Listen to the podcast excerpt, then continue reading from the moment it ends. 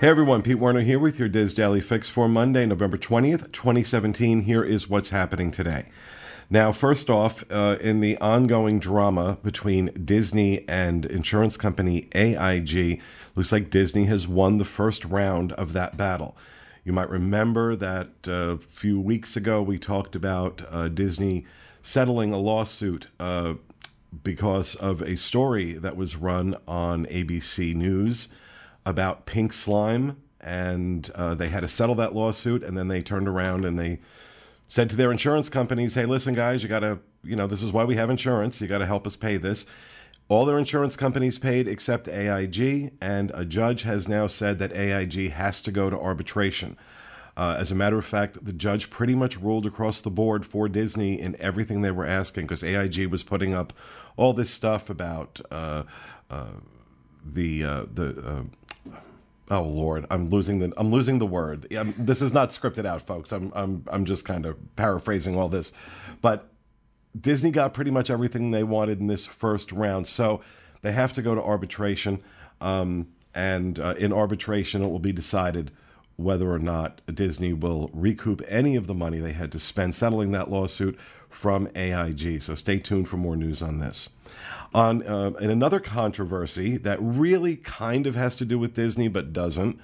Um, you may be aware that uh, just last week, uh, the newest video game, uh, Star Wars video game, Battlefront 2, was released. Now, this was a highly anticipated game, and even though Star Wars is part of the Disney universe, actually, uh, where these games are concerned, it's all Electronic Arts, or EA as they're called. Um, they own the rights uh, for the video for these video games. So Disney really doesn't have much to do with it, but there was massive controversy around this game. Um, those of you that have downloaded games on your phone know that you'll get a game for free, or maybe you'll pay a, a dollar or two. And then there are in game purchases that you can make. Um, sometimes those can get pretty expensive, but you know, you're kind of familiar with that model. Well, EA decided to borrow uh, against that model in a way that has people very, very upset. In addition to paying between sixty and eighty dollars for the game, um, in order to launch, uh, in order to uh, attain other characters and other uh, benefits within the game, people were being asked to spend upwards of two hundred dollars in addition to the cost of the game. Now, you didn't have to do that. You could just, you know, play the game and unlock these things. But they are saying that it would require hundreds of hours of gameplay in order to unlock this. Well, the fan community went insane. This started on Reddit. And now, apparently, according to the Wall Street Journal, Disney has been leaning on EA to fix this. Now, EA did a complete 180. They said, we're going to take this out, we're going to fix all this stuff. Um, but it looks like Disney has been applying pressure because, of course, we have The Last Jedi, the newest Star Wars film, coming up next month, and Disney doesn't want this bad press. Well, even though Disney has nothing to do with the game, it's still Star Wars, and you know there's some stank, and they don't want it on. They don't want it on their movie. Um, according to some websites, we can't verify this, but uh, there are claims out there right now that the launch of Battlefront 2 is now down 60% over the launch of the last Battlefront, which I believe was two years ago.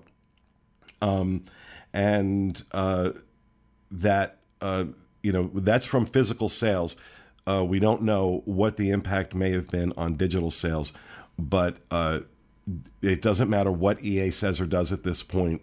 Uh, the PR is really bad, and gamers are really, really upset. I can't play the game. It's one of those games that just it's too stressful. It's it's like Halo. It's like you got to go around and shoot people, and people are shooting at you. It's too stressful. I can't play it. But you know, for those who do play those games, they're very upset about this one. So we'll find out, I'm sure, in short order, what kind of impact this has been having on sales.